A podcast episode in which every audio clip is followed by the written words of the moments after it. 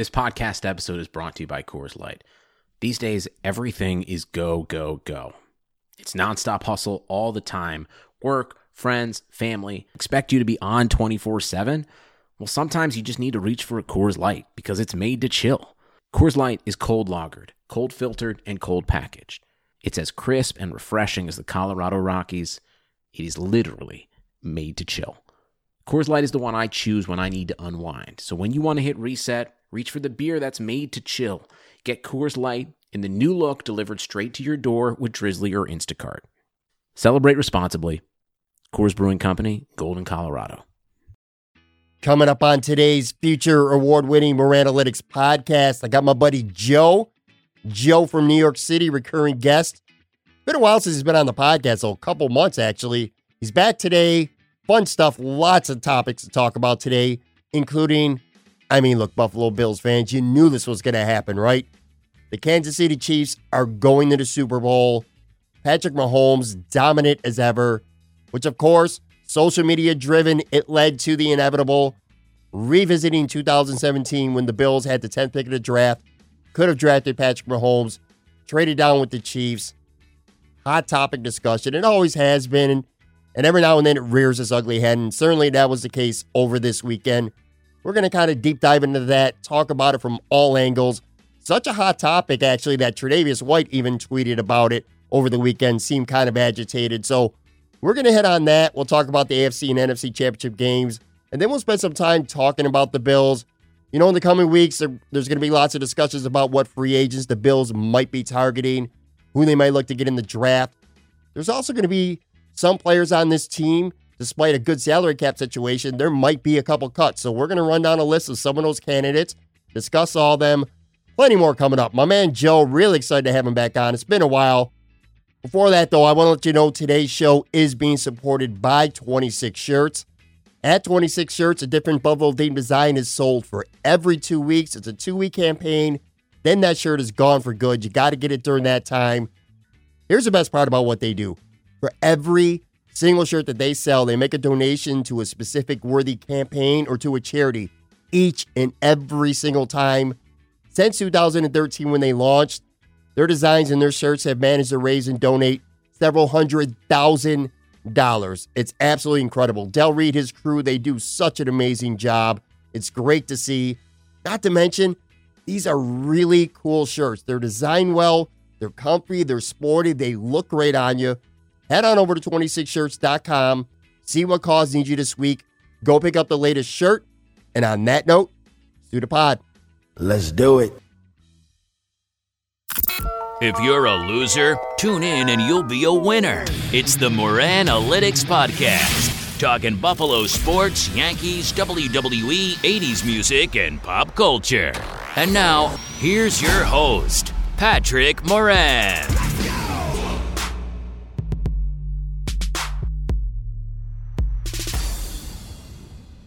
All right, what's going on, everyone? Episode 188 Moranalytics Podcast. Thank you as always for listening, for downloading. Tell you what, man, I'm just going to get right into it today. First time on in three months. My man Joe, it's been a while, but you're back. Episode, I was just looking it up, 163. So it's been a minute since you've been on, man. How you doing? Uh, thank you to everyone who sent me letters asking me where I where I was on the podcast. I appreciate all those letters and DMs from my fans wondering you know, how come the running and Joe hasn't been on? So thank you. Everyone. I've been a bit of a diva. I've been a little bit of a diva. I'm gonna admit it. Mm, I'm gonna, yeah, I'm gonna, conf- I'm gonna, I'm gonna confess that shit on air, man. I'm just gonna. Oh, are you now? What are you gonna say? Yeah, I'm, yeah. Never mind. It's fine. I, I'm, I'm glad to be back.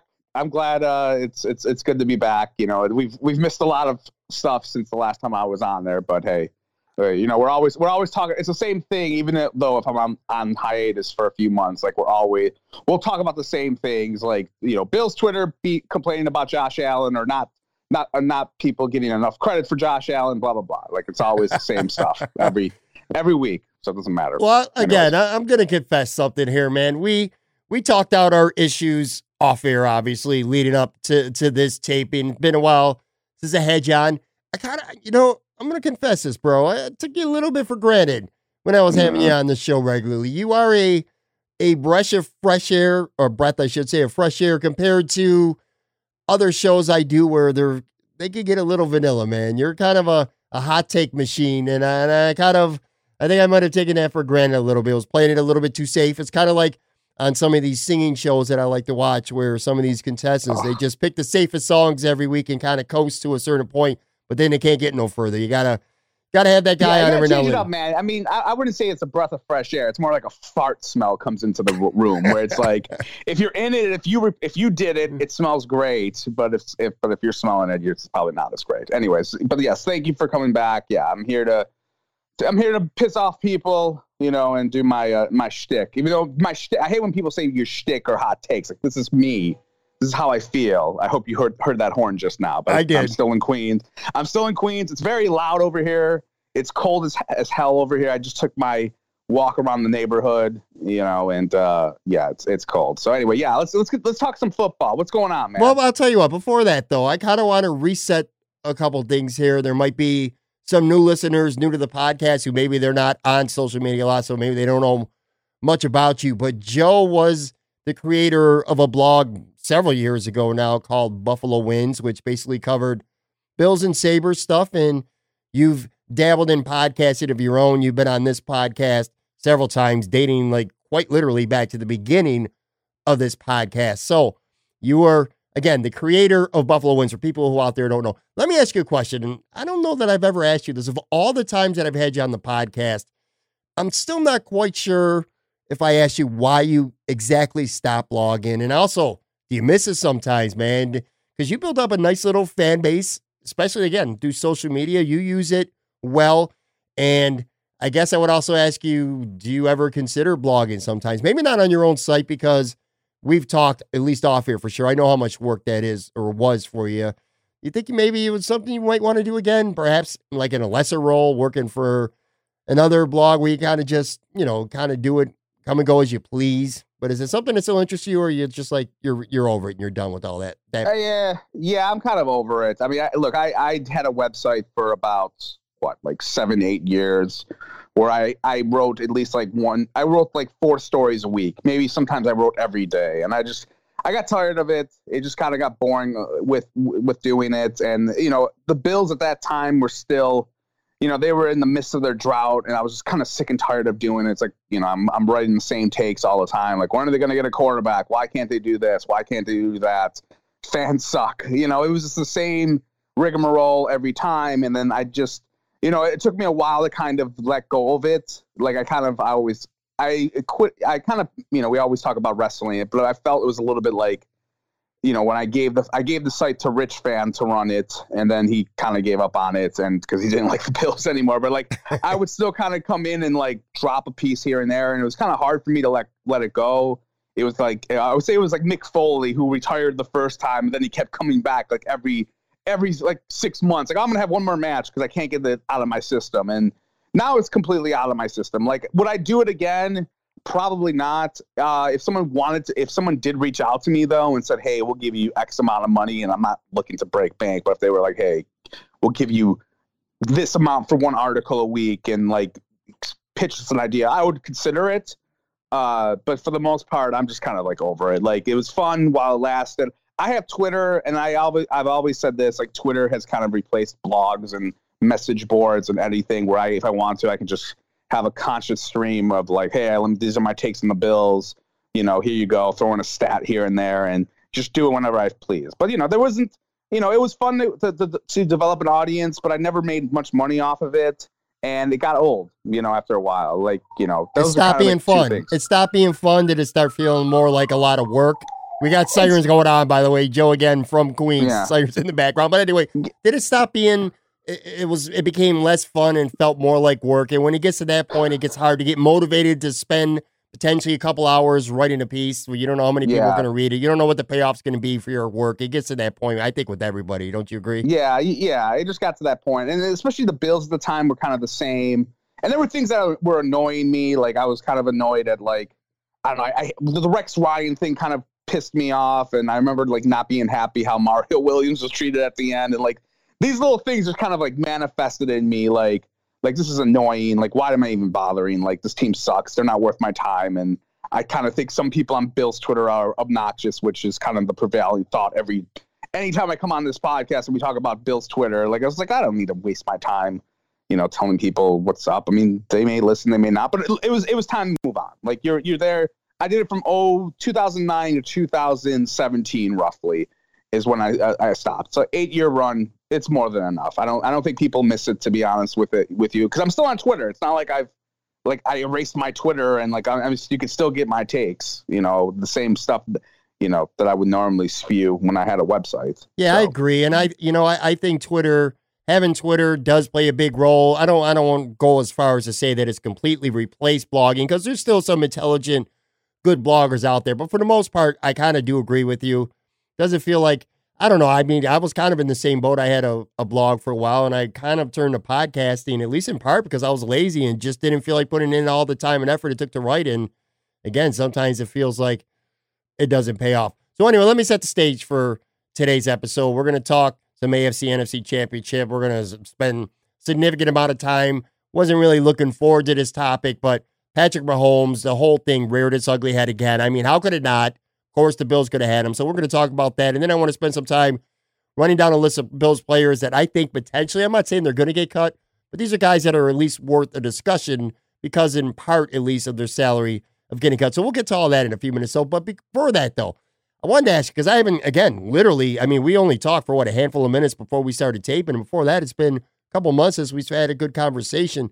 What have you been up to, man? Have you been watching any shows? Because I have not had real an opportunity. I mean, when Game of Thrones was on, that was something we talked about on a weekly basis. I haven't really been watching much TV of late series, but over the last couple weeks, I did watch three series on Netflix and uh, I flat out binged them real quick. One was that Aaron Hernandez documentary. One was Don't Fuck with Cats, which was just crazy. And then, well, it's, it's on Netflix, but it wasn't from Netflix. And it's not even particularly new. It's over a year old now. That R. Kelly, I finally got the time, not the time, I had nothing but time. I finally got the desire to want to watch Surviving R. Kelly. I just watched it over the last couple days. Have you seen any of those?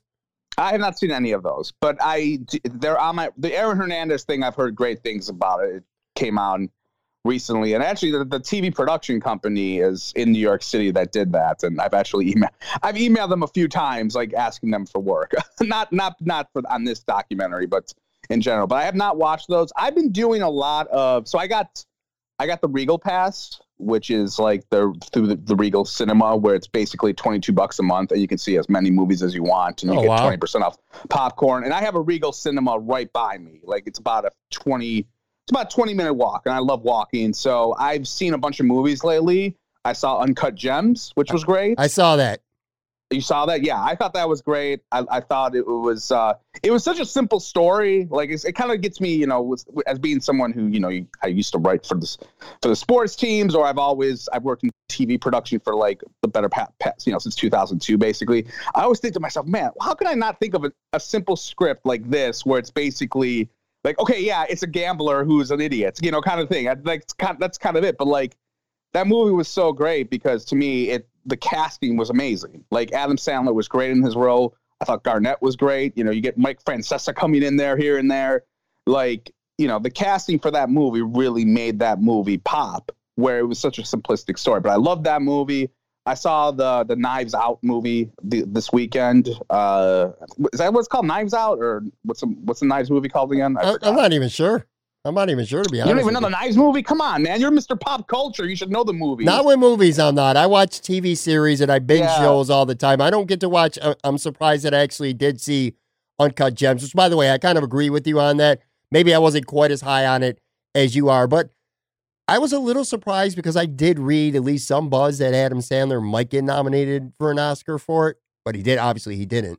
Mhm. Um, Yeah, I mean, I thought he was great. It, it- look, it's always good to have people do different roles. I mean, we think of Adam Sandler, you know, Happy Gilmore, you know, and uh, you know the stuff he did, you know, he did in the mid '90s, and then he hasn't done. He's been pretty terrible for like the last 20 years. Like he hasn't really done anything good. It was, yeah, it was definitely different. I'll tell you though, Yeah, There was a lot. It was like a for me. It was like I don't want to give anything away because it is still relatively new, but it was a very like chaotic and loud and Mhm. you know that just that kind of movie. A lot of yelling, a lot of just conflict things going on. It was, but I do agree. I mean, it was it was put it this way. If nothing, at worst, it was worth watching, and it was definitely nice to see Adam Sandler do something different. I thought he did well. I kind of thought.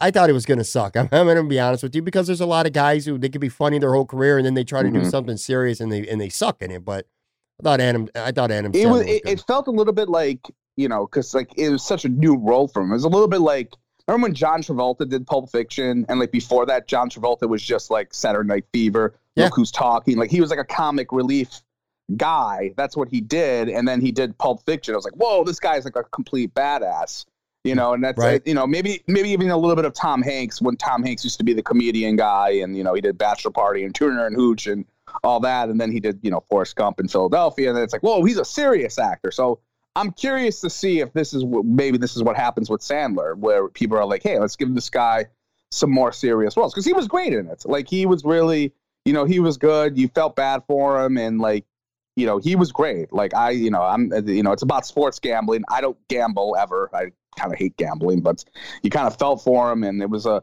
a really good show. But uh, you know, I I I, I saw that. I saw Knives Out. I saw the the Richard Jewell movie that Clint Eastwood directed about that Atlanta bomber. Like I was like, it's it's kind of relaxing because I'm between jobs right now, so I got this movie pass.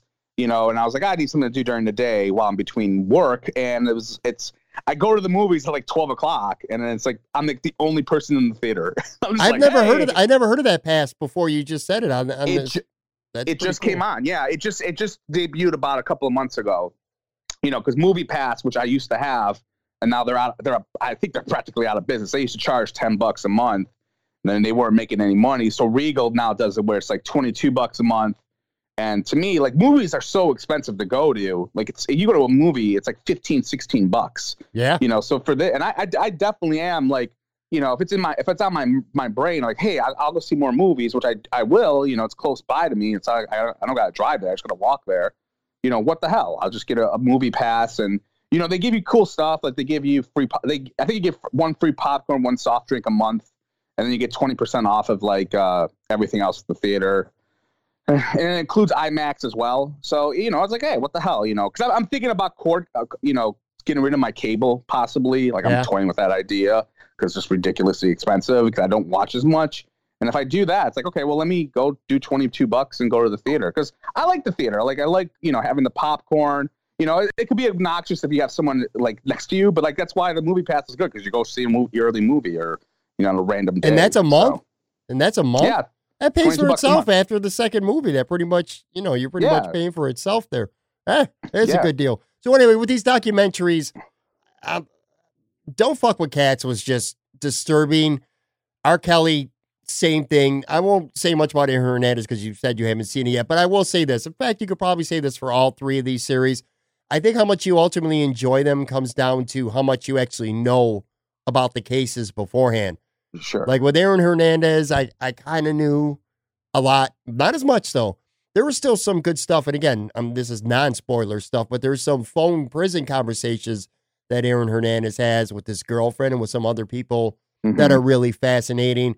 It gets into some CTE discussion towards the end, how much of a role that might have played. Sure. Again, if you if you know anything about his case whatsoever, he was kind of like a closet homosexual and and stuff like that comes Mhm. out, and you know that might have led to some of the stuff that happened. So it's definitely worth watching. Now, don't fuck with cats is something. In fact, I've talked to a couple friends who knew everything about this case ahead of time. For some reason, I don't know. I must have been blacked out for that whole entire year where the the, the stuff happened because I don't remember any of it. So it was all like brand new to me. You know what I mean? And the R. Kelly stuff. I've been an R. Kelly music fan my whole life, and I just couldn't bring myself to want to know everything there is to know about him. And Jesus Christ, man! I mean, it's just fucking. He's a- he's a sick dude, man. remember, the only thing I remember about R. Kelly, because I, I kind of remember that stuff all happening when it first came out, like in the early 2000s. And I was, uh, Yeah.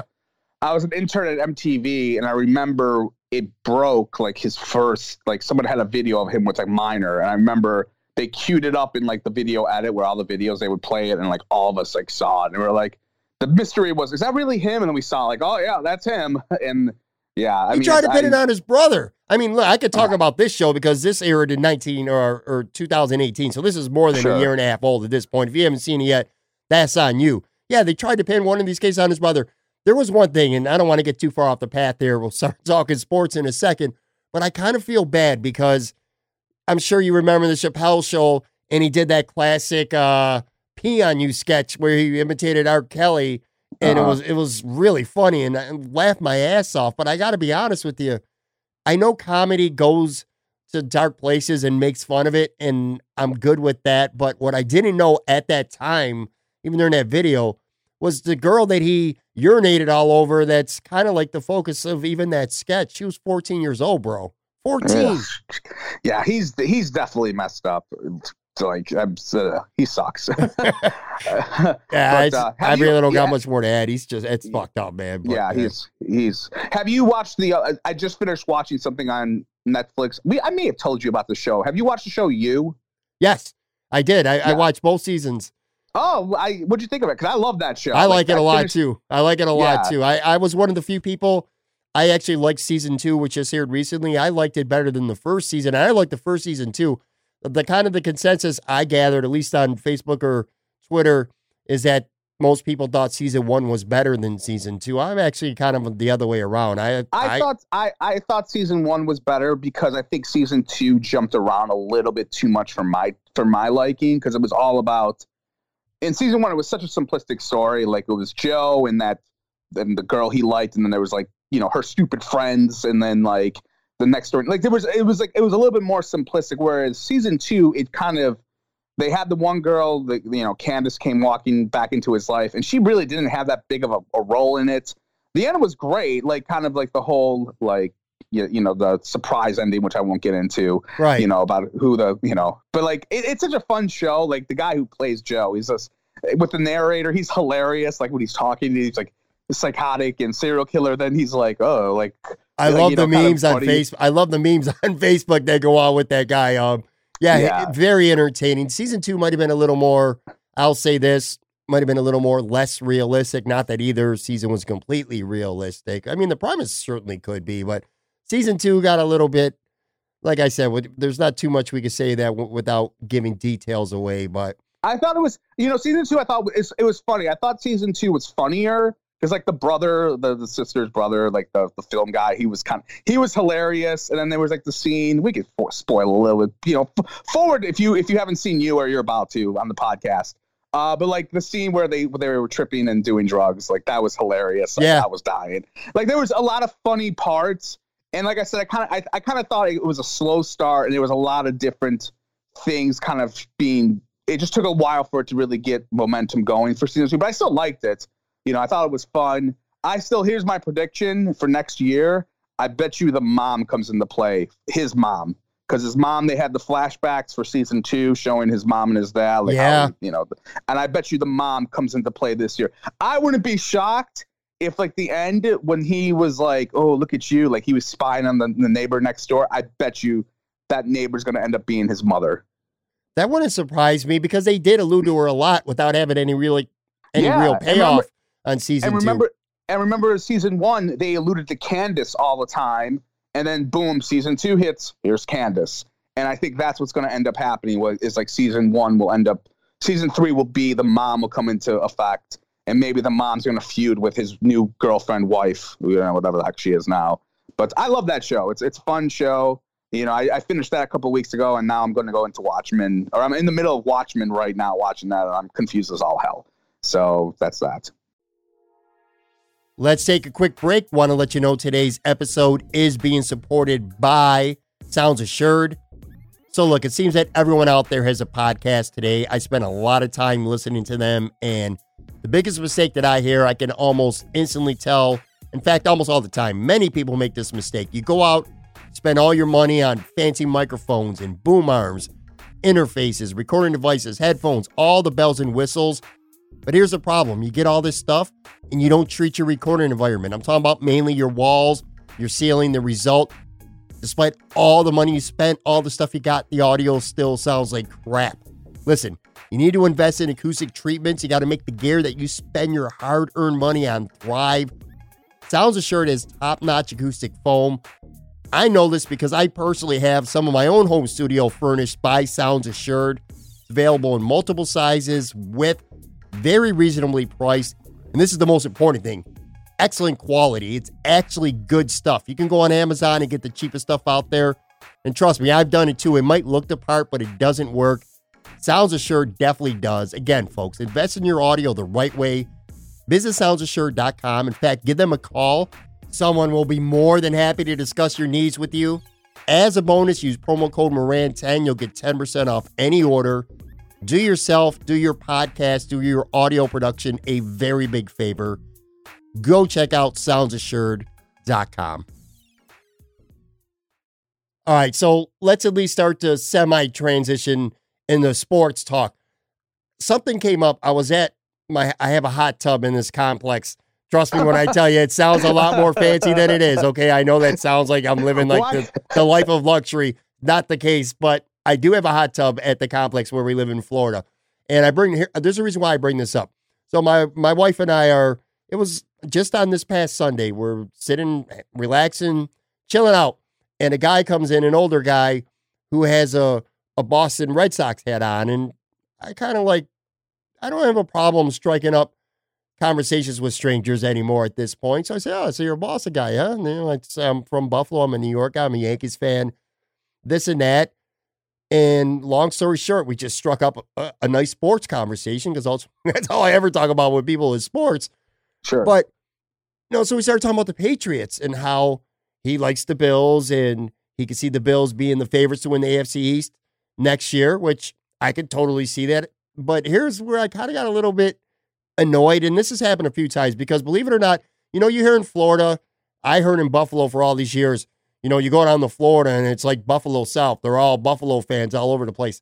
I'm going to tell you what, there are definitely Buffalo Bills fans down here for sure, but there's five times as many Boston Red Sox fans and five times as many New England Patriots fans. There's Mhm. a lot more Boston people here than there are New York City, New York Mhm. State people down here. But anyway, getting back to the story, so dismissive of Tom Brady and everything that he's done. Just so eager, ready to move on in a in a very unemotional way. Like throw the guy in the trash. He's done. He's washed up. He's 42. He sucked this year, which he I don't want to go that far, but he was not good. You know, he had no weapons, this and that. But the point is, his career is coming to an end, and Boston fans are like just ready to dump his ass. And it got me thinking because Boston fans are just so freaking spoiled. You know, six Super Mhm. Bowls. They've the Red Sox have won four World Series since 2000 and what 2004. They've won a Stanley Cup.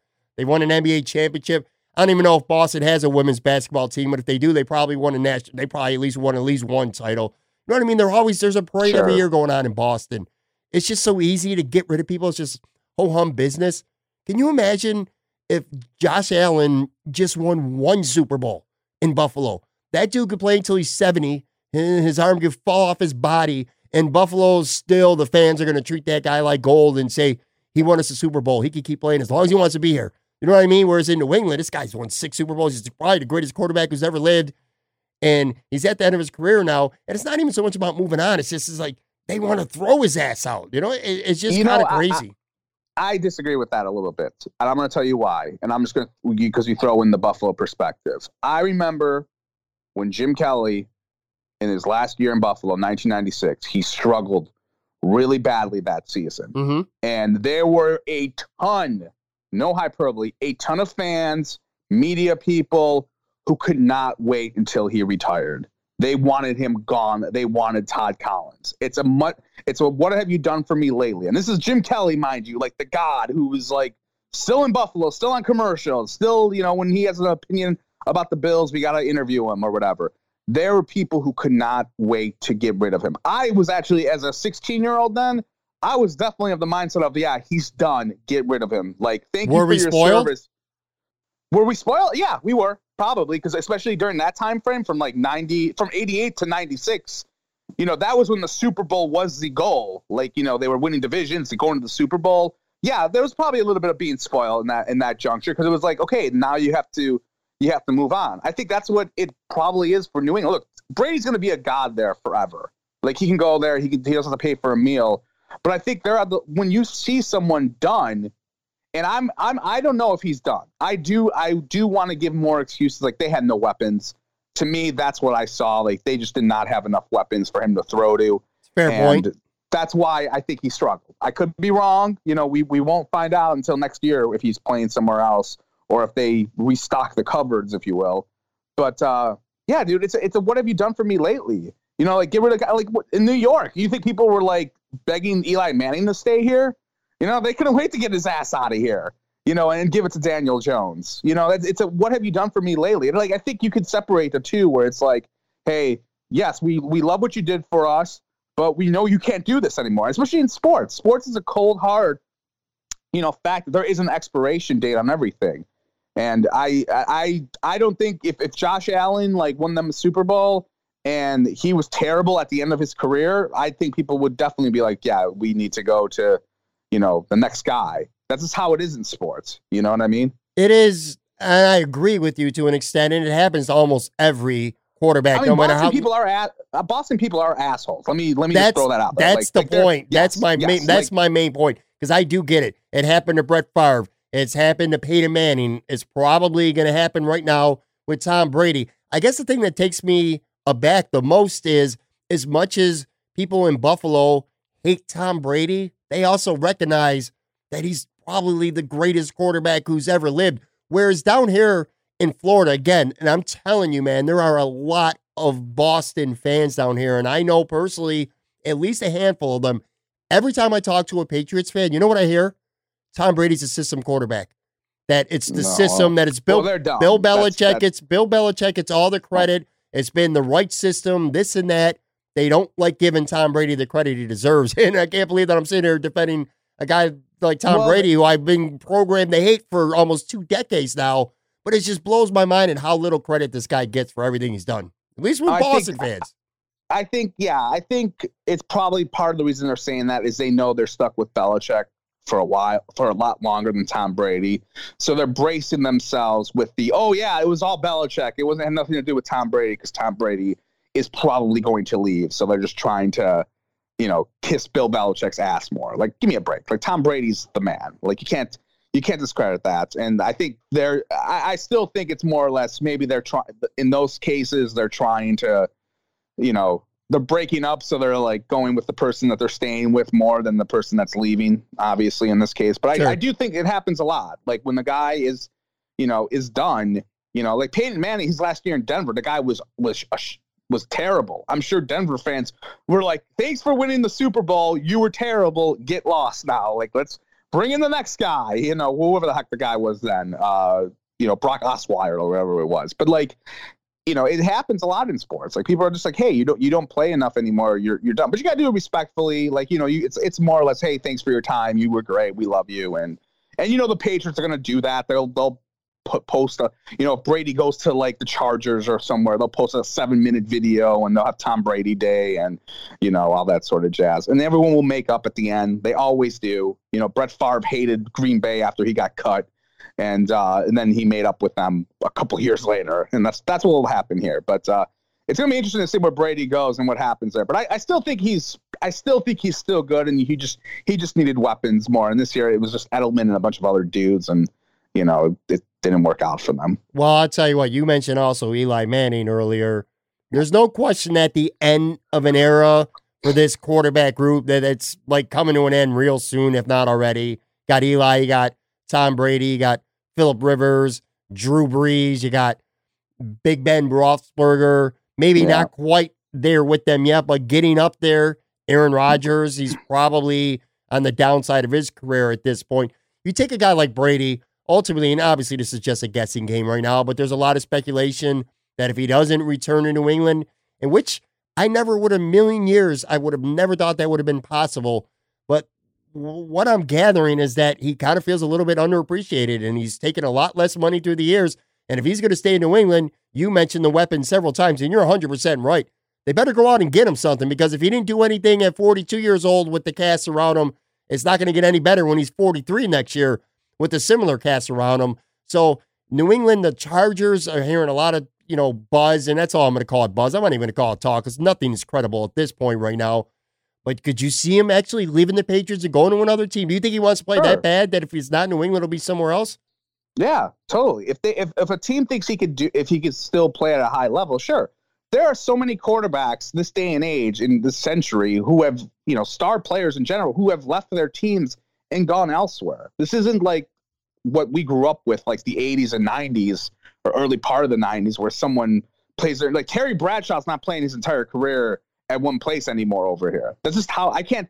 I can't even recall the last like Hall of Fame player like in this last 15 years or so who played in just one place. Everyone goes everywhere. LaDainian Tomlinson goes somewhere. He plays with the Jets and he played with the Chargers. I don't know why I just thought of him, but like there are so many different guys who play elsewhere this time and age. Like people let go of it because of the salary cap, or they want to play money anymore, or they want to go win somewhere.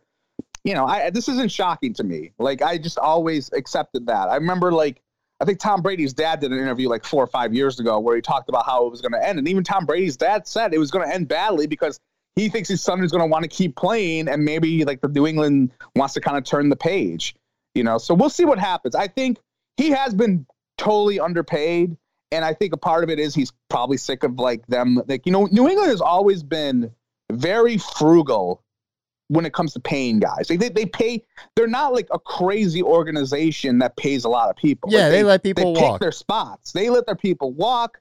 They pick their spots. They're not going crazy at all. Like I remember, like you know, this New England for like the first like what, like six, seven years of of Brady's career, he was throwing it to like David Patten and Deion Branch, and I remember like Peyton Manning was throwing it to Reggie Wayne and Marvin Harris, and it was like, holy crap! Like look at this. And then they got weapons in there here and there, you know, with Moss and Welker. Then they got Hernandez and Gronk, and then you know Edelman kind of came into his own. But you know, for the most part, it's like they usually have maybe one one to two really good weapons there for Brady to throw to. That's kind of what it's been for the last 10 years. And this year that passed, he had a banged up Edelman he was throwing it to. You know, Sanu, he's a good wide receiver, but you know, you when you trade for someone midway through the season, you got to catch up with, you know, knowing, learning a new system, all that cadency, you know, reps, all that sort of jazz. So it's probably hard for him to get into it. And, you know, I think that affected them. And they, they had Ben Watson as like his number one tight end. The guy's like 500 years old. Like he lost Gronk, you know, and say what you will. I know Gronk was like at, at like 60% last year, but Gronk still Gronk is still like a top 10 tight end in this league. And Sure. Ben Watson's not Ben Watson's not cracking the top 40. You know, he's taking, you know, in, in terms of that. So I think he can move on. Uh, you know, it's going to be interesting to see what happens because I feel like Robert Kraft really loves him so much. Whereas I bet Belichick doesn't give a shit. Like he's like, yeah, move on. Like let's get the hell out of here. Let's let's turn the page and and get someone for cheaper. I kind But of, I- yeah, I kind of feel like he's ultimately, if you had to bet money right now, like if your movie pass for your next year depending on you being right, would you bet that he's in New England or would you bet that he's somewhere else next year? Oh God.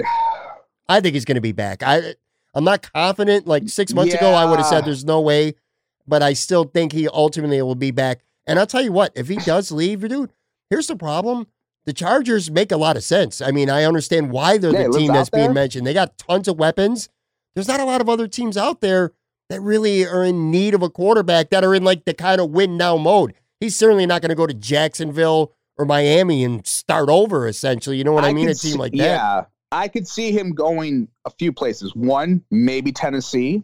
You know, he joins, Yeah. he meets up with Mike Vrabel again. That could they got happen. a great team. Good team. They don't have. They got. They don't have. You know, Tannehill and and Mariota are going to be gone. Obviously, Yeah, they got good receivers and a good, really Yeah. good running game. That could work. Sure. the LA, I could totally see that, like you said, because it's LA. I don't know why, but I keep thinking this. Like, what if like the Raiders come into play because they're moving to Vegas and they just they say, you know what, we don't like Derek Carr anymore. And Gruden's crazy. Gruden is like, I love veteran quarterbacks. Maybe he's crazy enough to say, hey, come to come come to Vegas. You know, we got a young group here, whatever. I, You know that's what? like a dark horse. Or the last one, I would say, and then you can kind of have your piece, obviously, with it. The Colts, maybe with with Indy. Yeah. You know, they there that's a possibility. I could see them. They they have a stacked team, you know, and they're ready. Like they, if Andrew Luck came back this year, who knows what would happen with them? Like if they had he had, you know didn't retire, but I could see those teams. Well, I'll tell you what, when it comes to Philip Rivers, actually, because I was originally going to say Tampa Bay, but being down here, there's already kind of a buzz about Phillips Rivers possibly going to Tampa Bay because he's Mhm. sold his house and he's actually, him and his family are moving to Florida. One last thing when it comes to Brady, though, maybe I misspoke when I said he's certainly not going to go to a team and quote unquote start over because look no further, dude, than the NFC Championship right now, this year. San Francisco is going to Super Bowl 12 months from 12 months ago. If me and you were having the same conversation, guess what? The 49ers were 4 and 12 last year, picking second in the draft this past April. So it's not like teams cannot, with you know the right combination of players, turn things around in just one season. It's certainly not unheard of. In fact, it's literally just happened this year. The Sure. 49ers just did it. No, sure. I mean, with them, it's a little bit. It might be a little different because they Garoppolo got hurt last year in week two, and then they I don't even know who their court. They had like a carousel of quarterbacks, unfortunately. But like, yeah, but like you're you're right. A team could a team could easily turn it around if they've if they've been if they've had a lot of high draft picks for a lot of years. I mean, look at the look at the Rams. Like you know, the Rams were terrible this entire decade, and then boom, they get rid of Fisher.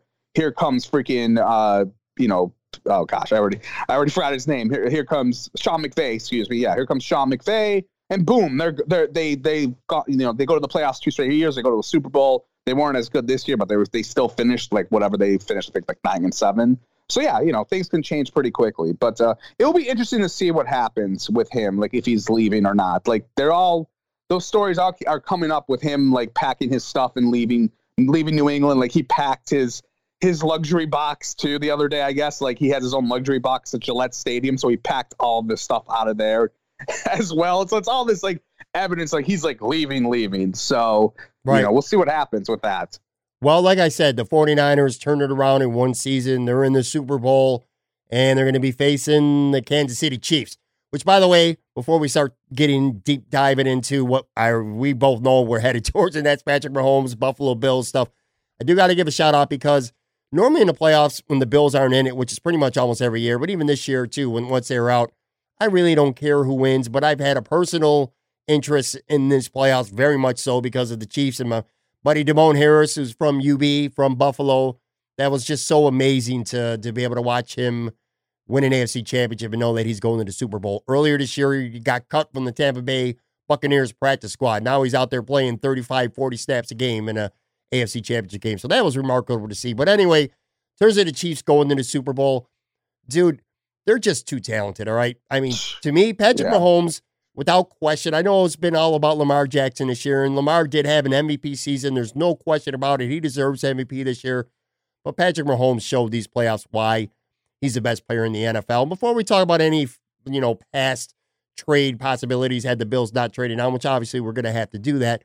But before that, just your take on the Chiefs and Mahomes as a player. Because I'm going to tell you what, dude, he's never had a bad, I've never seen him play a bad game. So, I mean, two, 294 yards, three touchdowns. He had that spectacular touchdown run, too, on Sunday. I mean, come on.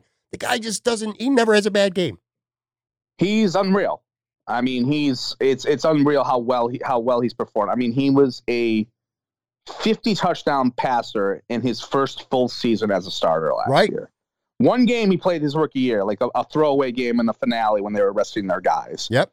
And like he is this good, this quick, and it's exactly that Chiefs team is the you know we always hear like people have their ideas of what they want to build their football team at. So like you want complementary football with both sides of the ball are really good, or you want your you want to build with the lines, you know. And then there's that that contingent of fans or media folks who are like, dude, it's all about the passing offense, it's all about that. That's exactly what the Chiefs are right now. They have so many weapons on that squad where it's like Sammy Watkins is like their their third or fourth best wide receiver target on that team right now. Yeah, And and, he had seven. and- he had seven catches for 114 yards. That was like kind of a big fuck you to Bills fans too. But yeah, Yeah, but like he he hasn't even been that great, like statistically speaking, for them. Right. But, and I think I think part of it is because there's so many other weapons on that team where hey, you know, we don't really have to get to Sam. We can get to, to, to Hill or or Kelce or one of our running backs. You know, they they have such they're such a high octane offense, and they're so fun to watch. And you know, they you know, good for them. I'm happy for Andy Reid. Like you know, he's been he has been like the most underrated coach like this this century. You know, when you think about it, like he has all these wins. He's kind of in that Marty Schottenheimer realm when it comes to like, hey, he has all these wins, but he hasn't had the Super Bowl. But he's better than that because he's had so many assistant coaches that have like just come from the Andy Reid tree who are like successful in the Sure. NFL. He he helps quarterbacks out.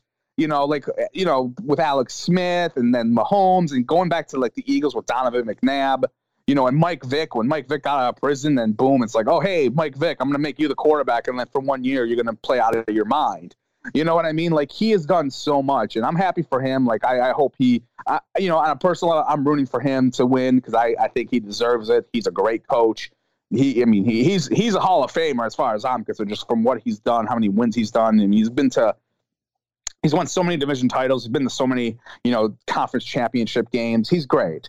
And, you know, watching Mahomes though, man, I mean, it's just remarkable how good he is. And it's, you know, I'm sure we'll get to the Bills part of it, but it's it's very hard for people, I think, you know, to sit there and go, man, like we traded that pick for that guy, you know, and it's it's a tough thing because he's not he's not just like a regular like he's not Garoppolo, he's not Kirk Cousins, you know, he's he's not like a oh he's a good quarterback, I can win with this guy. He is right now. He's the best. Star. He's the best He's player. He's the best Yeah. player in the NFL. I don't even I can't even imagine how somebody could argue otherwise. And yeah, we Yeah, have to go there. We have to go there because we don't really have a choice. It's what people are talking about too.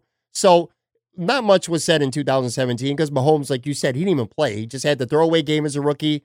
Last year, he lit the league on fire, which of course led to the very obvious a lot of bitterness. The Bills were six and ten last year. It was quite easy to do. While Yeah. Patrick Mahomes is tearing the apart Mahomes the NFL. You know, the Bills Yeah. were on the clock with the 10th pick in 2017, and they traded out of it. They decided they wanted to go another direction. Sean McDermott, brand new coach, wasn't ready to take that quarterback yet. So, yeah, sure, the Bills passed on him. And it kind of reared its ugly head again in the playoffs. Not much was said throughout the season, in part, maybe a little bit because Mahomes was hurt, but in larger part because we're so invested you know, emotionally in Josh Allen amongst everything else. Plus, the Bills were good. They're 10 and 6. They go to the playoffs. It was a fun season, but sure enough, they lose to Houston. And then Patrick Mahomes just explodes these last two weeks, and we're right back to that whole same thing, which is never going to go away. Here's what I want to do I want to read a couple tweets from Matthew Fairburn from The Athletic, of course, and uh, I want to get your reaction to them because he's the one who brought up the, the Patrick Mahomes to the Bills things. And let me just read what he says, and then I want to get your reaction. He says, I understand Bills fans who get tired of the Patrick Mahomes topic every time he wins. Just because Mahomes is going to the Super Bowl doesn't mean there's new information to advance the conversation. The Bills screwed up trading that pick, but that's been clear for a while. Then he says, That said, two lame arguments I see repeated. One, Mahomes wouldn't have been good in Buffalo. That's a loser's mentality and undersells the player's incredible talent. The Bills went to the playoffs two of their three years since Mahomes was drafted with lesser quarterbacks than Mahomes. Nobody knew Mahomes was going to be this good. It's hard to predict his level of success, but to say nobody in the NFL was high on Mahomes is just false. Just because he wasn't high in mock drafts doesn't mean nobody knew who he was. The Chiefs took a chance and they had a plan. The last last tweet here. The only thing that will make this conversation go away is if Josh Allen is better than Mahomes or good enough to win more than him. If not, that will be a defining mistake for McDermott and Pegula. Brandon Beane was still in Carolina. What do you think? What's your reaction when you when you hear those tweets? Yeah, it's, it's, I, I had a, a, a similar thread prior to Fairburn having his, and yeah, he's exactly right. You know, this is it's.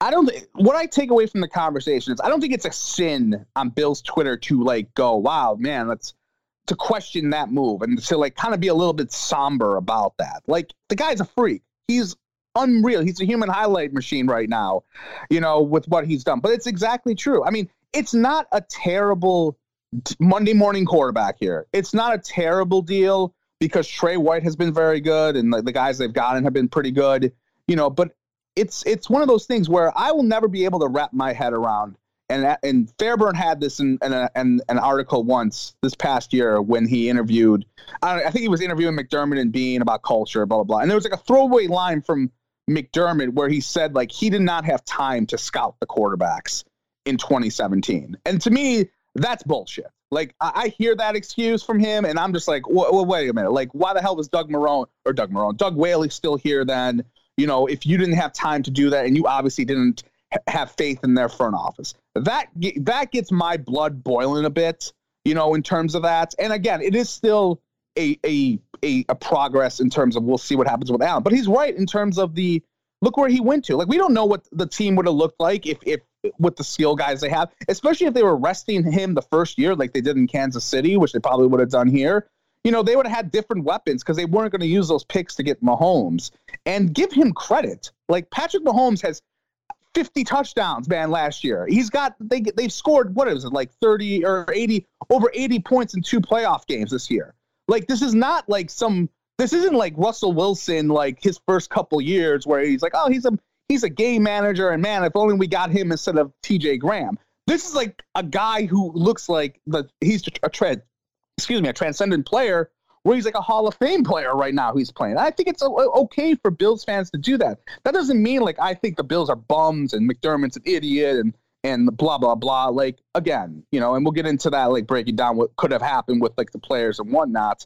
But he's right. You know, it is something, and I think Bill's Twitter gets so oh, like they get so salty when you bring this up. And like, I don't even think, to be honest with you, that many people were talking about it in a, oh man, what a bunch of idiots the Bills are. I think Bill's Twitter gets so self-defensive that it's it like registers in their head like, oh my God, there's gonna definitely be people who are gonna be angry about about Mahomes. So let me go on Twitter first and say you're all full of shit because of this, because it wouldn't have happened like this here. When it's like, I don't think really that many people were like that upset they were making a comment like, okay, hey, like they kind of like, you know, like here's what happened. This could have been our becomes- guy. That's that's what it comes down to. I look, ugh.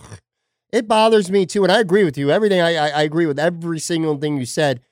You know, I got two things on that. Number one, Tone Pucks, my buddy, you know, was on the podcast sometimes. He had a really good tweet, which I think is very fair too. And it's not even about the Bills. He said, I've never lamented the Bills passing on Mahomes McDermott was the future, and no doubt the entire football operation was going to get bounced after the draft. He just credits Kansas City and Reid. They love the guy. They went and they got him. That's much more sure. of a great job by the Chiefs than some terrible miss on us. I think that's fair. I do think that's fair that maybe the Bills thought they weren't ready to get a quarterback. At least that's their mindset. And maybe they shouldn't be killed for that. But at the same token, you know, the Bills have spent, what, I don't know, 25 years now looking for the next franchise quarterback. Josh Allen, maybe that, maybe he's not that. We certainly don't know. Anyone who's going to call him a franchise worthy quarterback after last year needs to get their head examined. He certainly, no, exactly. he certainly could get there, but he's definitely not there right now. Right. So you can't, in one breath, you're saying, well, we've wanted a franchise quarterback for a quarter century. And then in the next breath, you're saying you could have the best quarterback, literally the best quarterback, if not the best player in the NFL right now. But hey, that's okay because we got an all-pro corner and a good linebacker, and you know people are making other making up variations of what they got and didn't get because of this trade. And I'd rather have Josh Allen, Tre White, and Tremaine Edmunds and Patrick Mahomes. I wouldn't. Yeah, I'm and the best I, player I've in the NFL. Few, I've seen a few people have that take that have like um, I would say are like Bills influencers who have more than like a thousand followers, and that's ridiculous. Like, get the hell out of here with that. And that's the thing that annoys me about Bill's Twitter sometimes you you can find you can sign on to Twitter during the season and you could find within like minutes someone trashing like a Bills fan or a Bills Twitterite trashing the Jets for like Darnold or Rosen and all these other quarterbacks that look worse than Josh Allen. But if you bring up Deshaun Watson or you bring up Lamar Jackson or Mahomes, it is like the the biggest sin of all time. You yeah. can't do that. Blah, blah, blah. It's like, whoa, you know, like screw you. It works both ways. If you want to sit there and take a dump on Sam Darnold or those guys, great. But if someone comes on and goes, you know what, man, can you imagine what the Bills would look like if they had Pat, if they had Mahomes or Deshaun Watson? And then get like eviscerated, like no, fuck that. Like get out of here with that crap. Yeah. Like stop being a shill. You can do this. Like sports are the ultimate what if moments, okay? And for Bills fans and Bills Twitter, like we do that all the time. They've been bad, you know, up until the last two, you know, two out of three years they've been bad forever. And sometimes you do the Monday morning quarterback where you're like, man, like if only we had this guy, only we had that guy, you know. And that's just there's nothing wrong with that, especially with the cheat. Like this isn't this is not a situation, Pat, where it's Troup. Like you know, I can I can sit here and go and name you situations over the last six, seven, eight years where it's like, you know, man, you know, Torell Troup over Gronk or T.J. Graham over Russell Wilson or you know, Mar- even J.J. Watt over or Marcell Dareus over A.J. Green. You know, all these other things. You could totally, you could totally do that. But in this case, like I said, you traded the pick out when there was a lot of talk surrounding getting a quarterback that year. Yeah, and there was. It wasn't. You know, I've seen people like, oh, they weren't going to. We we knew all along they weren't going to take a quarterback. Bullshit. Like Tyrod Taylor if it wasn't if it was up to Doug Whaley, I think Tyrod Taylor would have been gone. I mean, because he was a he was a Rex guy, Tyrod, and I think he would have been gone. And I think they kept him because McDermott was running the show, and you know he was like, I don't have time to scout quarterbacks, so let's let's keep Tyrod for now, so we don't have to like make a, an educated guess, which is which is BS, which I can't get over. Like that to me is like ridiculous. Like how could you not scout have be like, oh, I didn't have enough time to scout because you know a quarterback. Like, get the hell out of here with that. And those guys, this isn't this isn't Russell Wilson or Tom Brady coming out of the draft and being great. Those guys, Mahomes and Watson, were touted to be top 10 picks. Like there was no like they came out of nowhere. Like Trubisky was the one guy who came out of nowhere. I don't really think many people had him that high up on the mocks, but Watson and Mahomes, they were definitely in like the mockers. They were definitely in like you know, and I and I say the mockers and like the, the, the draft analysts. They're you know they're I don't even call them super experts. They're just kind of BSing at times. But they educated it guessers. It wasn't a surprise where Watson and Mahomes went. This wasn't like the 25th pick or the 32nd pick or the second rounder or Russell Wilson in the third. This was a top 11, top 12 pick. So look, I'm not like angry, like where I'm crunching my, like, you know, white knuckling right now, going, how dare they not do that yet? Like, you know, and even if even if Allen's horrible, let's just say Allen like fizzles out you know, it's it's bad, but it's not like okay, you still got Tre White. So thank God. Like if they didn't get Tre White and they got like Zay Jones or whoever, then yeah, they would it would be what white knuckle. Let's fight everyone. It would right be now. Ryan O'Reilly type of trading. No, no question about that. Sure. And I do, and I agree with you, by the way, because they got Tre White, who is an all pro corner. That's, I'm sure, a reason why Bills fans are so defensive about this trade because they want to stick up for the guy. And he's a great corner. I, and I love Tre White. And I don't, and I like Tremaine Edmunds just fine too. But again, you can't complain about not having a franchise quarterback all these years. Potentially have had the best one in the NFL and then say that you'd rather have a corner, a linebacker, and a maybe quarterback at best. And then one more thing about this too, there was it was very widely reported and, and well known that Pegula actually wanted Mahomes. Watson was not going to be the pick. It was 100% going to be Patrick Mahomes when the Bills ended up trading down. And ultimately, unlike the middling Ralph Wilson, who probably would have made that pick for whoever the head coach was, he left that in the hands of McDermott, and McDermott decided to acquire assets and go and start to build the defense, which is working. I mean, they're a playoff team. I'm not mad at the Bills. If anything, I get more aggravated with Bills fans who are constantly trying to defend what was a bad trade. I'm not Yeah, mad at the Bills just- I could, because I understand. Look, we have the power of hindsight now. You and I and all Bills fans, we're armchair quarterbacks. We're Monday morning quarterbacks. It's easy to look back a couple of years later, but at the time, you're like, all right, well, this team sucks. They're not very good. They got a first year head coach. They lack talent. Now we can move back. We could get an extra first rounder. We got an extra third rounder. So there's lots of reasons at that time to make that trade. So I'm Yeah. going to. It's easy to do every- it now.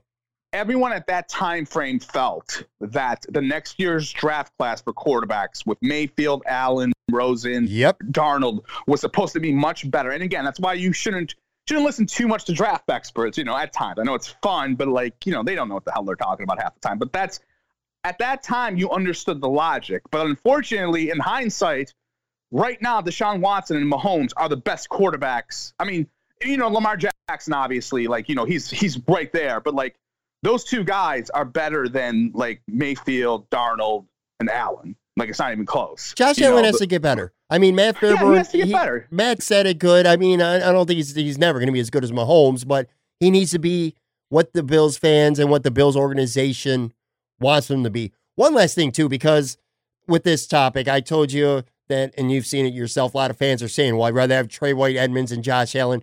I just want to lay this out because I actually went out and did the research here. Did it on company time, of course, but I'm going to tell you exactly who, how these trades played out and what the Bills ended up giving up, everything they got, and what they ended up getting back. So they traded down from 10 to 27. So they got Trey White, and then they had got an extra pick, which was pick 91 that year. They kind of had they packaged that with 44. So essentially, they also got Zay Jones because of that. All right. Now there was another pick that came with that, and they packaged that pick 149, which was a fifth rounder in the Zay Jones trade. So ultimately, that became Dion Dawkins. And I know I'm being complicated here. And then with that first round pick that they got for 2018 from the Chiefs, it was pick 22. They made a trade. They gave up their second and their third, and they got Tremaine Edmunds and then Siran Neal.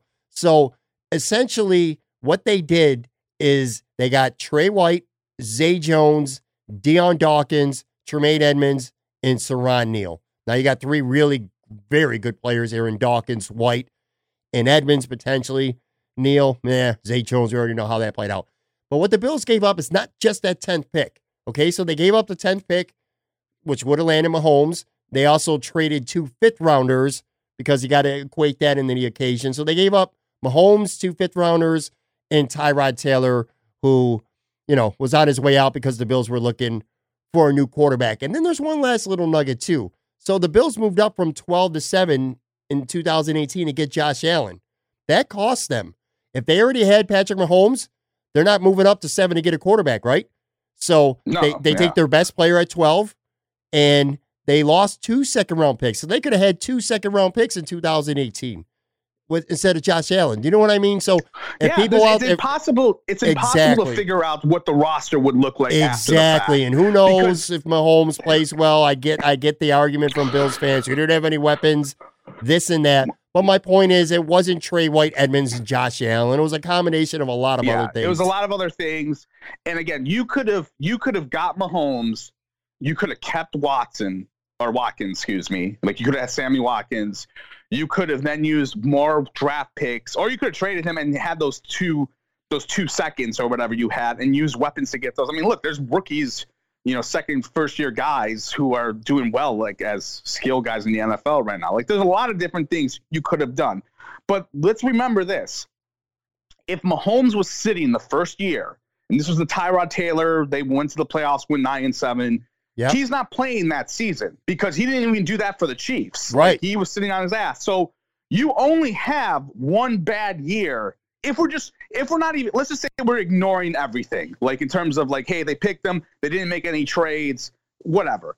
You only have really one bad year where, okay, hey, we're having you start last year when, which was horrible. Like, hey, you know, they had Kelvin Benjamin and and Jeremy Kerley and I don't even know what Robert Foster. It was terrible. But like that's only one bad year he's having with sk- bad skill guys, and that's that's me thinking like they don't add anyone, which they probably would have. But look what they have now. Are you going to tell me that John Brown and, and Pat Mahomes wouldn't be wouldn't have a really good one-two combination, Sure. or Cole Beasley or Dawson Knox? You know, like come on, like or Singletary, like he would have he only would have played one bad year with like a bad team.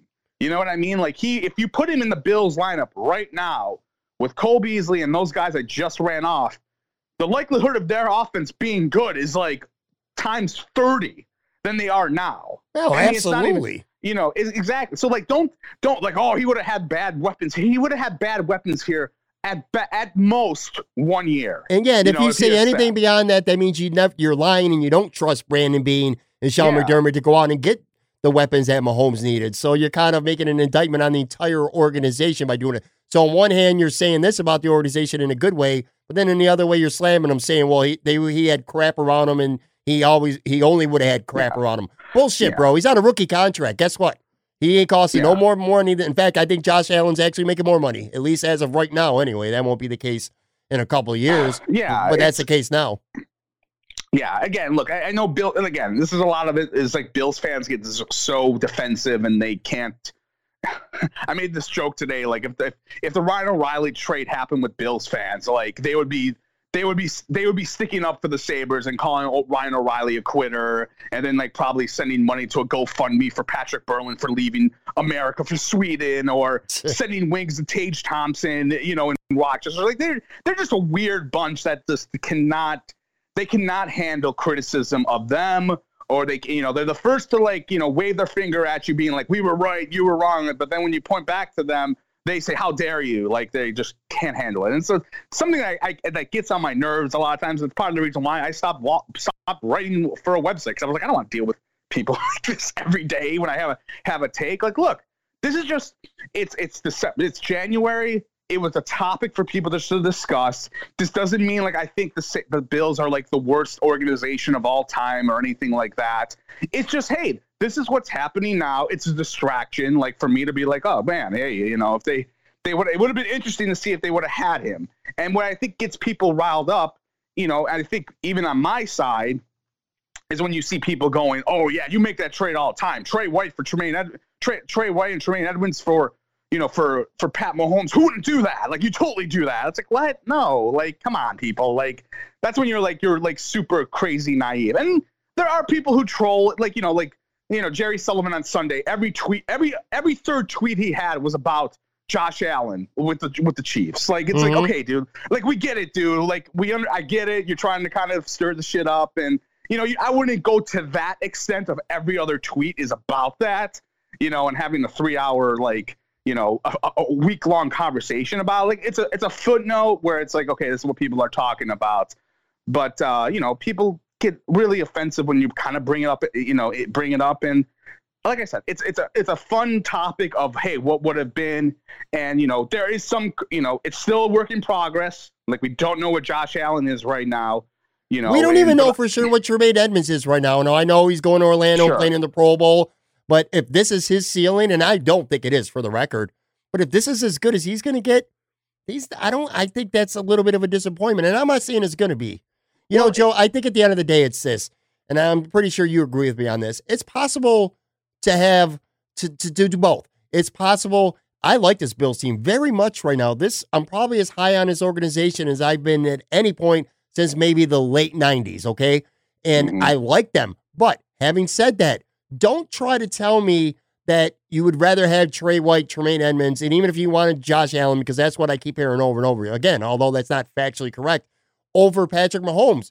That's a garbage. That's a garbage take right there because yeah. it's not true. And any football fan who knows the first thing about a team and an organization knows that you're going to take Patrick Mahomes over any of those three. And I love yeah. Tre White; he's a Pro Bowler, but I don't care. Additionally, you could have probably you could if you really like Tre White or Tremaine Edmunds, you could have traded up back into the first round and got those guys exactly if you wanted to. Sure, absolutely. Okay, so let's not let's not act like this was like like you couldn't do that. Like oh, absolutely, oh, they could have like, got Mah- they could have got Mahomes and moved back up to twenty seven yeah. very easily and got in Tre yeah. White too if they I'm, really wanted. I'm hundred and twenty five percent certain that if if Sean McDermott and Brandon Beane went back in time, and let's just say Brandon Beane was the GM and not a skeleton crew, a Doug Whaley who couldn't say anything or whatever the hell that that stuff was going on, I'm almost certain they would have said, "Hey, let's let's we're picking we're picking Mahomes right now." You know what I mean? Like if they could go back in time, I don't think they're gonna sit there and go, man, you know what? Screw that. Let's just go get let's go get the cornerback and and we'll and we'll, and we'll punt and figure it out next year. Like if they had known Mahomes was going to be this good, come on, they're they're totally they're doing that. They're picking him at ten that year or eleven or whatever the draft pick was that year. Yeah, it was you ten. Uh, again, it comes down if Josh Allen becomes not as good as Mahomes because I just don't think that's possible. But if he becomes a great quarterback, this becomes a pointless conversation. But until then, you could be a Bills fan. You they might win the Super Bowl next year. But no matter what you, no matter how you look at it, it was just a bad trade. Anyway, so before we get out of here, I want to run down a handful of veteran players on the Bills right now. Now they're in great cap shape. They got like eighty-one point eight million. I think I read that on over the cap, which is the third most in the NFL. So they don't need to make any cap related moves at all if they don't want to. But still, at the end of the day, regardless of your cap situation, there's just some contracts that might represent shitty value. So they might make that move regardless. Just to, it's not just about freeing up salary cap additional space. It's about saying, all right, well, this guy's not worth it. I'm just going to run down a handful of guys. I'm going to get a quick take from you on whether you think they should stay or go. All right. All right. Let's start I think this one's a pretty easy one, actually. Tyler Kroft, the tight end. The Bills could save five million against the cap by cutting him, one point six million in dead cap space if they uh, if they were to cut him. I a lot of people like Dawson Knox a lot going in the year too. Sweeney showed some stuff last year. Kroft's kind of a uh, that that's a lot of money, and I and at least my opinion anyway. I, I could see the Bills getting rid of him. What do you think? Yeah, I, I could see them getting rid of him too, but they have to then replace him with someone you know, down the road. I mean, I don't think I, I would not be comfortable with going with Dawson Knox and my backup is is Sweeney. I mean, come on, the guy had like had a couple of catches this year, and then there's Jason Croom like in the in the weeds waiting if he ever gets off of IR. Right. Uh, yeah, eh, they would have to replace him. But yeah, I, I'm not gonna I'm not gonna cry over missing a guy. It's ob- he's he's injury prone. I mean, the guy couldn't stay healthy for most of this year. I I would say goodbye and find a different tight end. This one to me is a very interesting one, and probably the one that I have the I'd have the biggest decision to make. That's Trent Murphy. So the Bills could save a shitload of money if they were to cut him, like eight point million, a little over eight actually, and only one point seven five of dead cap room. In a way, that would feel like a no brainer, especially if they do end up re-signing Shaq Lawson when before free agency starts. But if they don't, his money aside, Trent Murphy played very well at the end of the season. He had three sacks over the last three games, and he had two in the playoff game at Houston. So he was finally healthy and finally starting to look like the guy I think that the Bills intended him to be when they signed him. So what do you think, man? You can save eight million if, if you get rid of him, but I kind of liked him last year. Yeah, I, I really didn't like him that much. I mean, he he was he's been inconsistent as far as I'm concerned. The two years he's been here, um, if if it's one of those situations where you have to cut him so you can sh- you can re-sign Shaq Lawson and find another guy, I'm totally cool with that. Um, they just have to, and this is what with with a lot of these people for the most part, you got to have a good replacement for him you know, and I would right. definitely replace him. I don't think he's winning you that many games. I think he's just a guy there at this point. He only has one more year, I think, left on his contract. Right. I think it's yeah. next year. So it's the likelihood is he'll be leaving after this year and after next year anyway. So you know, I can I can live without him and and find get an upgrade somewhere else because you know they definitely need they you know it, it's a tough one because you if you do get rid of him, then you have you you may only have one edge rusher in Jerry Hughes and Shaq Lawson may be gone, or who the heck knows at this point. So I'm I'm I'm kind of ambivalent about him, but yeah, if you want to get rid of him, sure. I think uh I think if they re-sign Shaq Lawson, then there's maybe a thirty percent chance he goes. If Shaq leaves, so the, it's just hundred percent that they're keeping Murphy because that would just sure. be ridiculous to go out and have to get mm-hmm. at least two, if not three, defensive ends. A couple other guys that are a lot less meaningful. Lee Smith, one point seven five million they could save right around the same dead cap. So that's not really a, a big savings there. but get rid of him. I'm, I'm sick of Lee Smith. I don't I, need him. I don't need Lee Smith. If you would have had me on the podcast after the, the, the Houston game, I would have said I don't ever want to see Lee Smith and Pat DiMarco ever in a Bills uniform ever again. So yeah. yes, you can. I'm. Let's get some tight ends who can stretch the field, not ones that get penalties and block and get an occasional two yard pass catch and then drop to their knees. You're like, like, no, we're good. Ty Nsekhe didn't really do too much this year, in part at least, I think, because he was uh, banged up. Plus, Cody Ford, he, they were platooning at right tackle all year. Anyway, the Bills could save 3.7 million if they were to cut him, 1.5 in dead. I, I for me, I think this feels this comes down to how do you feel about Cody Ford going forward? Is he cemented? Is he definitely because there's been a lot of tackle versus guard talk, and if he's your guy and you feel really good about him being your starting right tackle. Actually, you know, as I'm talking this out, I still would keep Nsekhe. $3.7 million for a swing tackle, even if Cody Ford is a starter, that's not that much money to save to really to cut him. So I think Ty Nsekhe should stay. I would throw in Quinton Spain as as part of that domino. If Spain leaves, then you put I would move Cody Ford inside and and and leaving Nsekhe at the at tackle. Okay. Right now, I yeah, that's what I would do. Like definitely, and if they don't, like if they let's just say they resign Spain, and then Cody Ford goes to tackle, I would still keep three point three and a half million's not that big of a freaking deal, you know. But uh, right. You know, it's uh, you know, I thought he played. I mean, he he got hurt, but he played. He seemed to play okay for the most of the time that he played this year. And uh, you know, you can you can you know the the Bills had some injuries at times this year with their offensive line. You know, some guys came out like massive, but like guys came out, guys came back in, and like you know, Jon Feliciano, I'll just give you an example, wasn't supposed to be a starter this year. You know, in the right. I don't think we even had him penciled in the training camp at all, really. And then boom, he started this year a lot, and he played pretty well. So, I didn't even think he was a lock to make the roster in the summer. Sure. To be honest with you, man. Yeah. Uh, a couple more guys. T.J. Yeldon, I think he's goner. They're gonna they could save one point six five by cutting him. Only two fifty in ten cap. I keep eh. him. I I like him if Gore's if Gore's gone. Like why not? Gore's going to be gone. I'd be shocked yeah. if Gore's back. All right. Well, you could keep him as insurance. Maybe kind of the same role as last year.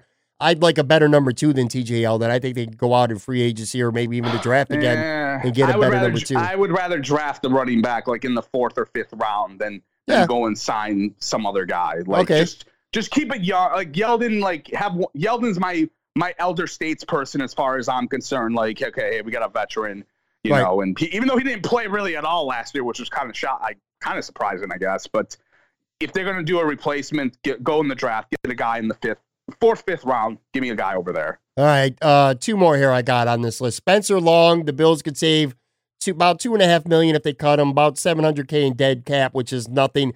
I kind of you you talked about Quinton Spain earlier. I I kind of feel you know what I'm talking myself out of it again. My first thought was if they re-sign Spain, cut Long. But again, you are talking about a team. Let's not forget this here. 81.8 million under the cap, third most in the NFL. They why not keep a veteran like that? Why get rid of him? Was something, he any maybe good this something year? I don't even know. I, I could not recall any Spencer Long. he played a little bit. He played a little bit, very I don't little. even know if he was good or not. I just remembered like he was bad with the Jets two years ago, and then and then I never saw him again. And he, he signed here, and I was like, I When- don't even know what. When Morse so. would get hurt, Feliciano would go to center, and Spencer Long would slide in and that Long would guard. go in guard. Yeah, I- I'm gonna keep yeah, him. just keep him. I don't care. Whatever. He doesn't seem shitty. I mean, Yeah. Last you know, guy here. The last one, and this isn't really so much a question. If it is, it's kind of more rhetorical. It's to kind of dispel a lot of shit I see on Twitter and message boards. The Bills saying they need to get rid of Star Lotulelei. That's not happening, and I'm going to tell you why. Because they could save 2.3 million if they were to cut him, but he would Mhm. count 7.8 million in dead cap money. That's a lot of dead cap money just to save 2.3 million against a cap where you're not in dire need. And again, if you read some people like Joe Buscaglia was much higher on this guy all season than a lot of other people were, and he played well. I mean, even the naked eye could see that he played well at the end of the year. So uh, that's one guy that I really feel like the discussion needs to stop. He's not going anywhere. Yeah, I mean, I don't, I don't think the dead cap is, is, is what they want.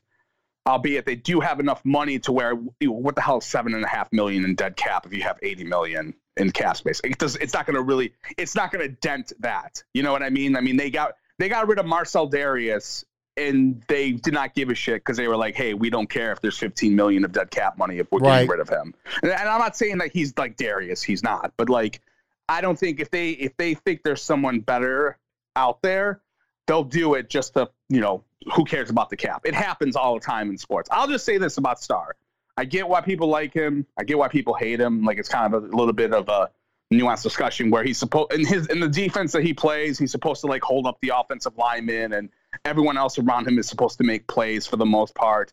I don't know like how, how much he has to play because the Bills have such a weird defensive line rotation where they just they just put people in and out all the times. And with Harrison Phillips and Ed Oliver, I don't know why you don't have both those guys play inside at times, more times than have Star Lutue in. As a passing league, you go you put those two guys inside and you put like Hughes and Shaq on the outside. That's a hell of a pass rush that can get, get that can get after the quarterback, in my opinion. Now, if you run on them, probably a different story. Maybe it'll be a little bit tougher. So, you know, I'm of the mindset that if they want to keep him, fine. But if they want to, if you were to tell me, like, hey, you got to keep either him or you got to keep Phillips, I'm keeping Phillips. And I'm saying like goodbye to to Starlington. Now it wouldn't matter in the grand scheme of the cap, really, or or money, because like Terry doesn't give a shit. But if it was one of those things where it's like, hey, we you know you have to justify how much Jordan Phillips plays for a guy who play who doesn't play as many snaps as like other people do in this league, then I would be like, okay, well, hey, we'll, t- we'll move Star Lutue out of there and we'll play Jordan Phillips more because I do like Jordan Phillips. I do like sacks and I do like quarterback pressures. And I think that's how you win in this league, especially on defense. You got to go after the quarterback. Star Lutue does not really go after the quarterback all that much, but I get what he does. He opens up like he's a fat guy, so he's to take up blocks so other people can make plays. As far as I'm concerned, go find a cheaper fat guy to put in there. I'll say this. I think if Harrison Phillips stayed healthy and he had a really good season, I think they would be much more inclined to get rid of him. Just like say on the other side of the the three technique, Ed Oliver came on so much at the end of the year that as much as I do like Jordan Phillips, I think because of the money he's going to command, and I think because of the other things that they probably want to prioritize taking care of, I think Phillips might lo- might walk because of that reason and go get paid somewhere else. I, I think Star stays. I don't think there's any real question about that. You know, before we get to your because we I always say real quick? Did I ahead. say Jordan? Did I say Jordan or Harrison Phillips inside? no, you said Jordan. Okay, make, I'm making sure. I, I did not. Yeah, I did not mean Harrison. I always get. No, you meant Jordan. You meant Jordan. Yeah, and I, I, Jordan, like him a lot. If you were, if- yeah, if you were to have it inside where you say, "Hey, let's justify it. Like, let's play our best players all the time, or more or less," I would say, "Goodbye, Star. Bring in another fat guy. Put Jordan inside." Just making sure. I didn't know. I didn't know if I said Harrison, so I wasn't because I get Jordan and Harrison mixed up all the time. It's well, I don't. Th- I don't think you're going to in about a month because I think he's going to end up on another team, and Harrison Phillips is the guy that I was referring to. But anyway, before we get out of here, we always end our segments with your finisher. I forgot to ask you this. I probably should have asked you at the top. But again, we haven't really talked much lately. Have you been watching any wrestling lately? I know that you're like me, kind of uh, a big wrestling fan, but mm, down on the product. Yeah, I haven't really watched too Me much. neither. I yeah, I, I had a girl over last night at Monday night for Raw, and we were not going to watch that crap. And I watch AEW here and there. I usually just like watch clips and see what happens on Twitter. I'm ready for the Royal Rumble. Like I like that pay per view. It's like I forgot it was even coming until that's my point. This is I it's been a Mm-hmm. long time since I've watched wrestling less than I do now. I forgot the Royal Rumble was this Sunday. Yeah, like I'm gonna watch that. But yeah, it's been kind of it's been whatever. I mean, Raw's been a little bit better with Paul Heyman, uh SmackDown. There's so much there's so much of a product like to watch. It's just too much. And I, I just kind of stick I stick to AEW. I like them. It's this week's you should watch this week because they're gonna be on Jericho's cruise ship. So it's gonna be like the Yeah. old school Monday Nitro where they're at like on top of a boat wrestling, you know, at the boat. I do boat. I do A and W and I do uh, AEW and NXT. I at least I DVR both of those and I usually Mhm. at least watch it Thursday morning or at least fly through it. I DVR SmackDown and Raw, but I actually barely even watch it. I happened to watch some of Raw last uh, on Monday night and again, that's how I, I forgot the Royal Rumble was even coming on. I really don't give a shit who's in it or who's going to win it or any of that shit. But anyway, man, again, our our signature trademark of this uh of this episode is always you ending with your finisher. So what do you got for this week? Take us home. All right, this will be quick. Uh, I saw today on Twitter the unveiling of uh, the Sabres, the Sabres retro jerseys that they were doing for every signature night during the season. They had an '80s night, and they had all the old timers came there, and Mike Robitaille was there, Dave Andreychuk was there, and they all give them their own little personalized jerseys from like those years. And Mike Robitaille's jersey was misspelled, and Dave Andreychuk's jersey was misspelled. I do not know how. Do you know how low rent that is to give for the organization to give misspelled words?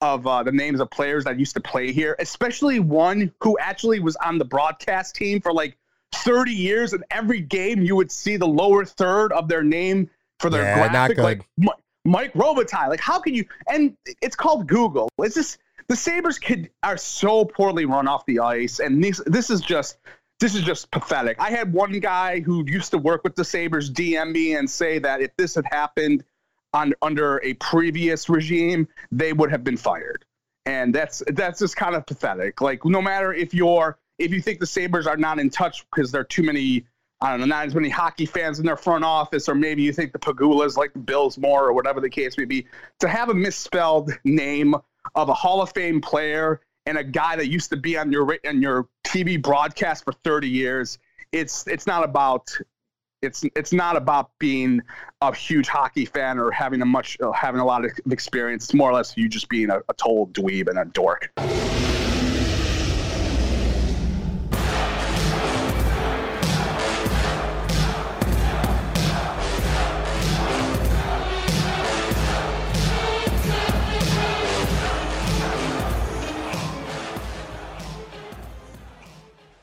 All right, folks, that is going to do it for another episode. Very big thank you again, Joe, my man. Good to have him back on the podcast. Also, want to thank our show supporters 26 Shirts, Sounds Assured, and of course, Pulse Cellular. I get asked pretty often ways that you can support the podcast. I'll tell you. First and foremost, the biggest way, the best way is simply put, just subscribe to the podcast. If you haven't done so already, subscribe, rate, a review. It really helps me continue to grow this podcast a lot. You can listen, you can subscribe on Apple, Google Play, iHeartRadio, Stitcher, Spotify, pretty much anywhere. Future award winning podcasts are found. Also, next time you're on YouTube, go hit up the Moranalytics Podcast YouTube channel. I'm working on trying to grow that. I got highlight clips from current and past episodes up there, some new original audio content that drops from time to time. So just go on YouTube, hit that subscribe button, that little bell next to it to get notifications when new content is released. Then, of course, last but not least, you can just follow me on Twitter at Pat Moran Tweets. I'm constantly tweeting out podcast updates, upcoming guests, polls, prize pack giveaways that we do from time to time. It's a lot of back and forth with fans. It's a lot of fun. I love Twitter. You can find me there all the time. Again, at Pat Moran Tweets. Want to thank you again for listening. That's the way I end every show. I say it all the time. I mean it. I really, truly appreciate each and every single one of you that take time from your day to give this podcast a listen. I know there's so many podcasts out there today. So whether it's your car, your office, the home, the gym, wherever, You're taking time from your day to listen to me. It means the world to me. It's so humbling. So I'm very thankful, very appreciative. Thank you very much. Have a good week. New show on Friday, and uh, take care. Talk to you soon. I'll catch you on the flippity flip. Bye.